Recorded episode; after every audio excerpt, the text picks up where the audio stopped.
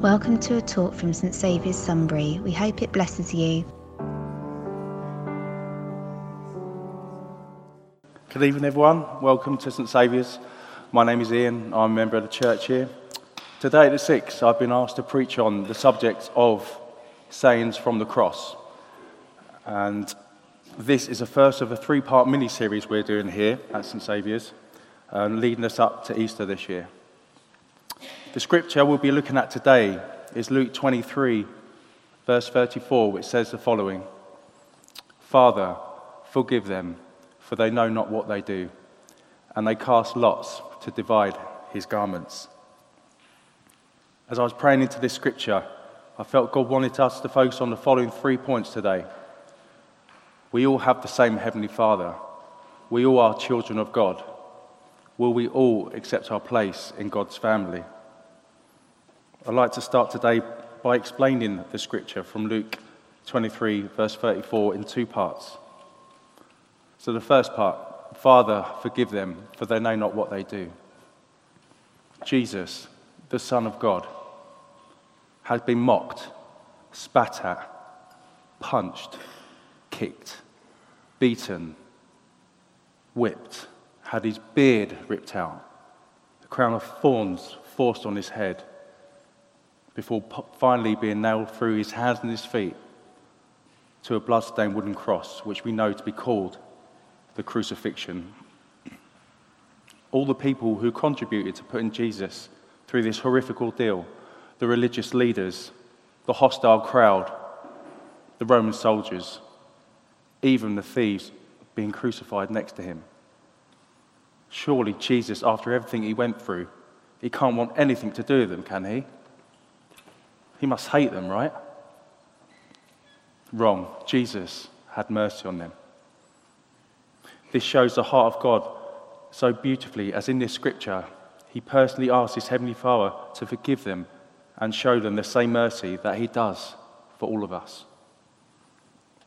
They were not aware that they were crucifying the Son of God. They didn't believe who Jesus claimed to be. The second part of this scripture is, and they cast lots to divide his garments. The word they that this second part of scripture is referring to is firstly the Roman soldiers who, after nailing Jesus to the cross, were casting lots to divide his garments, and secondly to us as a human race. So, what is casting lots? Why are they dividing his garments? The main use for this um, the main use for casting lots was to render a decision that is not biased, but based on human choice, by letting God decide the matter. Items used for this included polished sticks, coins, cards, dice, bones, and stones. Unbeknown to the Roman soldiers, this very action was already prophesied in the Old Testament in Psalm 22, verse 18, where it reads, They divide my clothes among them and cast lots for my garments. After the Roman soldiers had nailed Jesus to the cross, they then cast their lots to divide the garments. The only piece of clothing that the Roman soldiers were interested in of any monetary value was a seamless purple robe.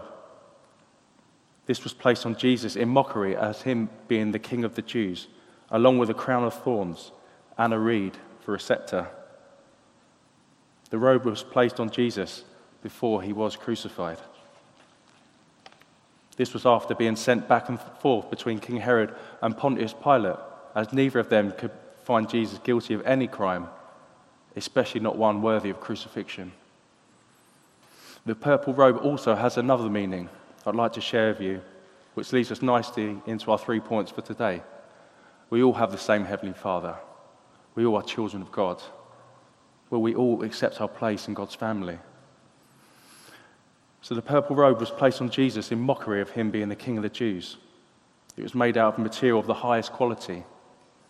This is highlighted by the fact that this robe was completely seamless. This robe was normally worn by kings not only because of its quality, but also because it was the colour purple, which was a sign of royalty. Where else was a similar high quality purple seamless cloth used for at the very same time Jesus was wearing this robe? In the temple of Jerusalem. In the Temple of Jerusalem, there was a huge curtain that separated the room of the Holy of Holies from the rest of the temple. The Holy of Holies was the innermost and most sacred area of the Temple of Jerusalem. This is where God's holy presence resided, as he couldn't be around sinful man, and this curtain represented the barrier between God and man. Only the chief priest was allowed in there once a year on the Day of Atonement, which is also known in the Jewish calendar as Yom Kippur. This was uh, to make a sacrifice offering for the sins of himself and the sins of the people. This was done by using the innocent, sin free blood of a so called unblemished animal, such as bulls and goats, to cover the sin of people and of a fallen humanity. At this point in time, it was the only way to get right with God by the continual animal sacrifices, by the shedding of innocent blood. But God had the ultimate sacrifice. Not only to cover the sin, but to get rid of it forever. Not only that, but in turn have all of humanity reconciled to himself, to God the Father, through the innocent, pure, sin free, holy blood of Jesus Christ, God's one and only Son.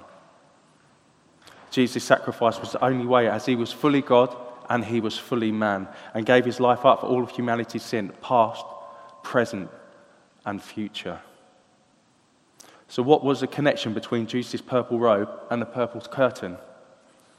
To explain this, I'd like to read from Mark 15, verse 37 to 39, where it says, With a loud cry, Jesus breathed his last.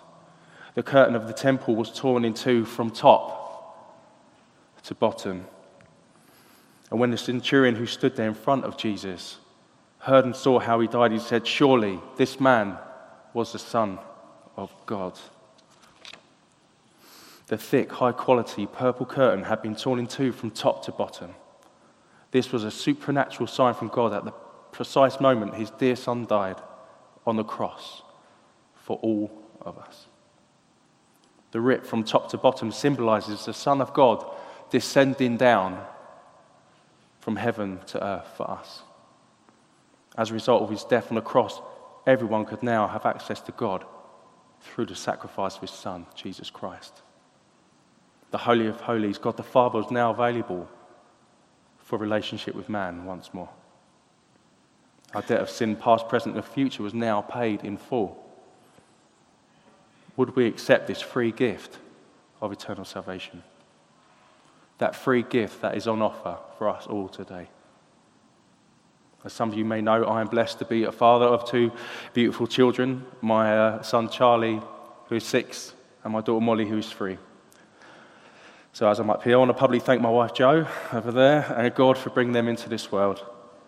Words can't describe how amazing it is to be a father and the unique, deep love I have for them both. So, thank you.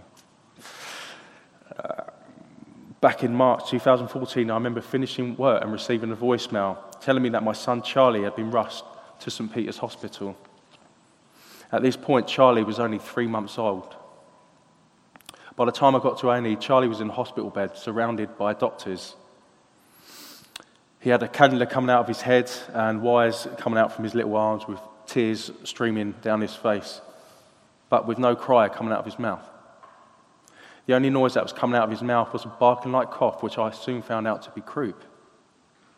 For some of you who don't know what croup is, croup is a condition that affects the windpipe, the airways to the lungs, and the voice box.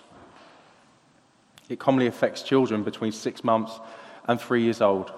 As I said, Charlie at this time was only three months old. If left untreated, especially in babies, this is a significant risk to their breathing, resulting in them not getting enough oxygen to their blood. This was another trial that was suddenly thrown our way out of nowhere. But God was faithful again in our lives, and Charlie is a healthy, happy six year old.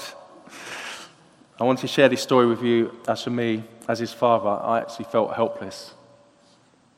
I left him in the hands of not only our amazing medical staff at the NHS, but through prayer into my Heavenly Father's hands, and they did not disappoint. Now, I want to slightly change the scene from Luke 23, verse 34, to really bring home the message that God wants to give us all today. Okay, so this, in the scene, I'm going to be God the Father and my son Charlie is going to be Jesus, God's one and only son. This example I'm about to share with you was really hard for me to imagine and to write down.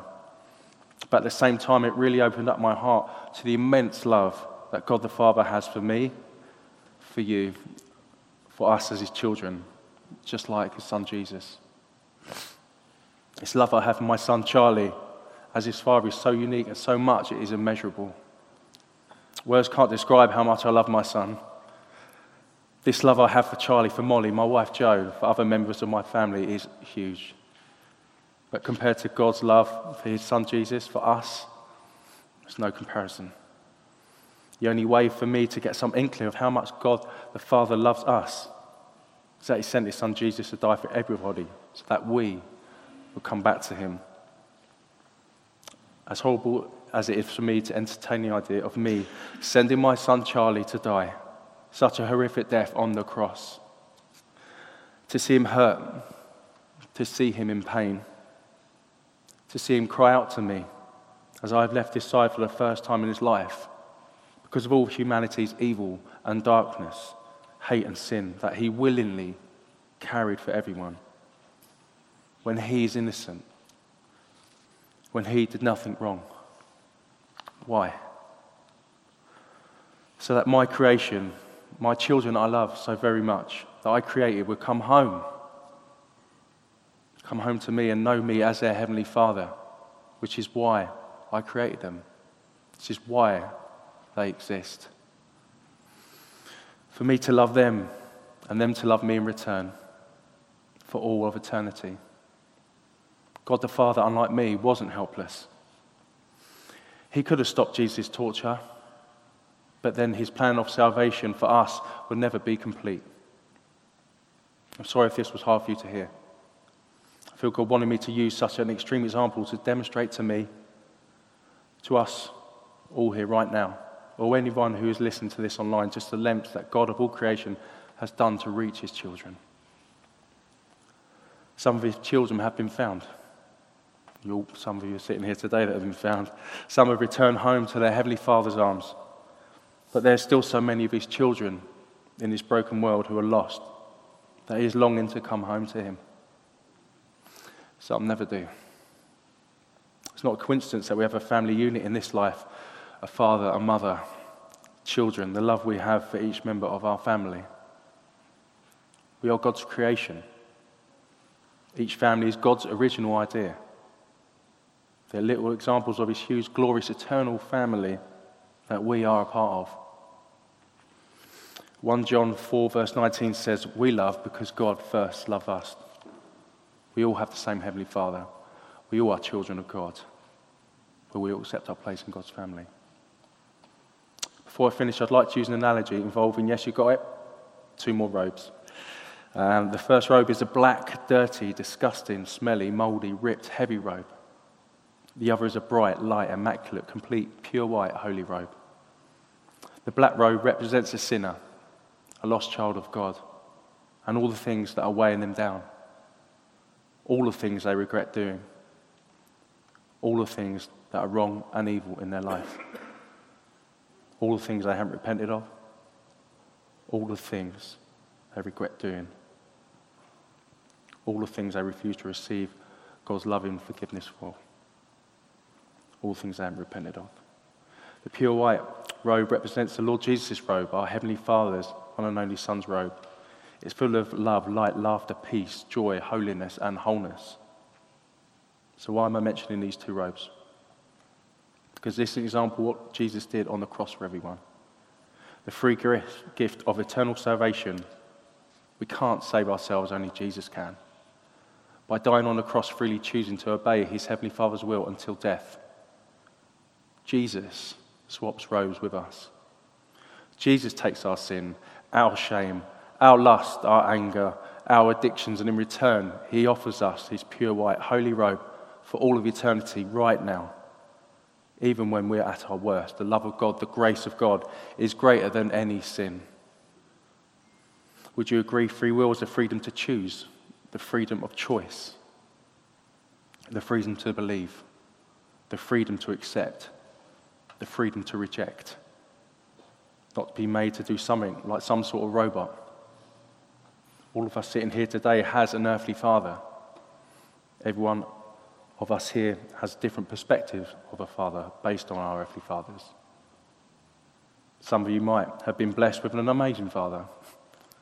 Some of you might not have had a very nice father.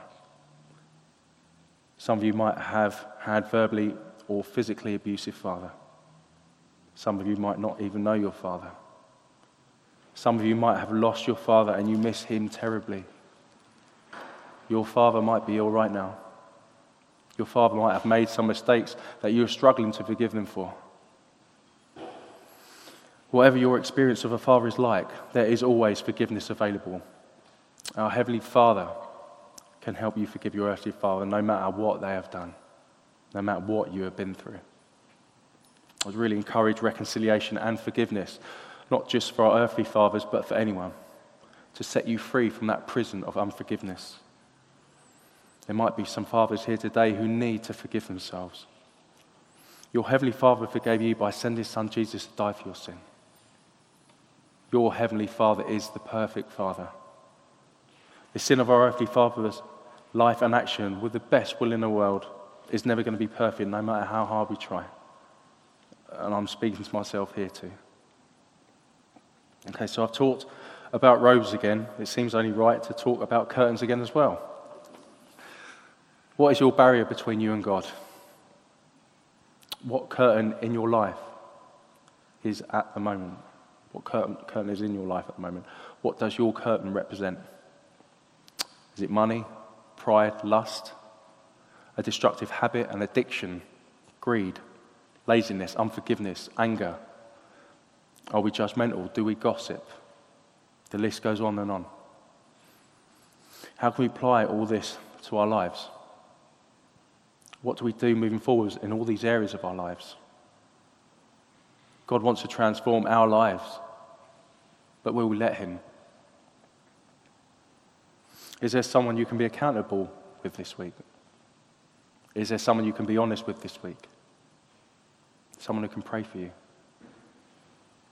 Prayer is letting God's light into your darkness.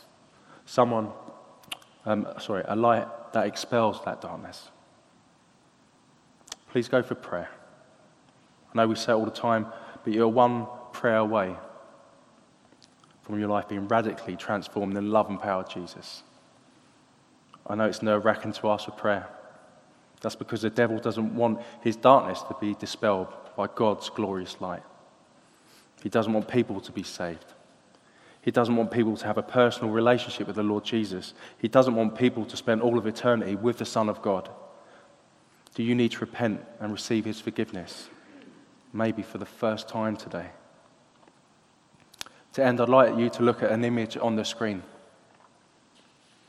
for people listening online, it's a picture of a chasm in between two cliffs. One side is dark, full of death and darkness. The other side is full of light, love, and peace. How does a person go from darkness to light? How does he get to the other side of the chasm?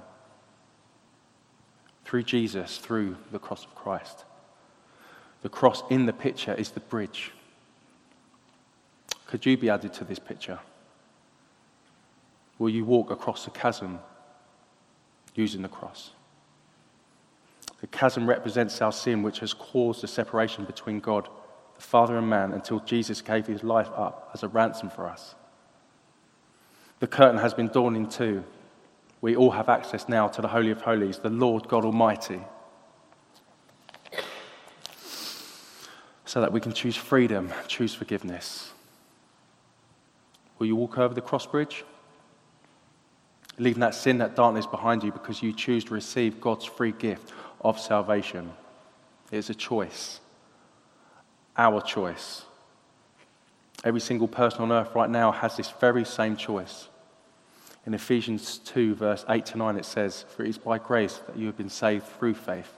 And this is not by yourself, it is a gift from God, not by works that anyone can boast. We can't earn our salvation. It doesn't matter how good or bad we are. In Romans 3:23 it says for all have sinned and fall short of the glory of God.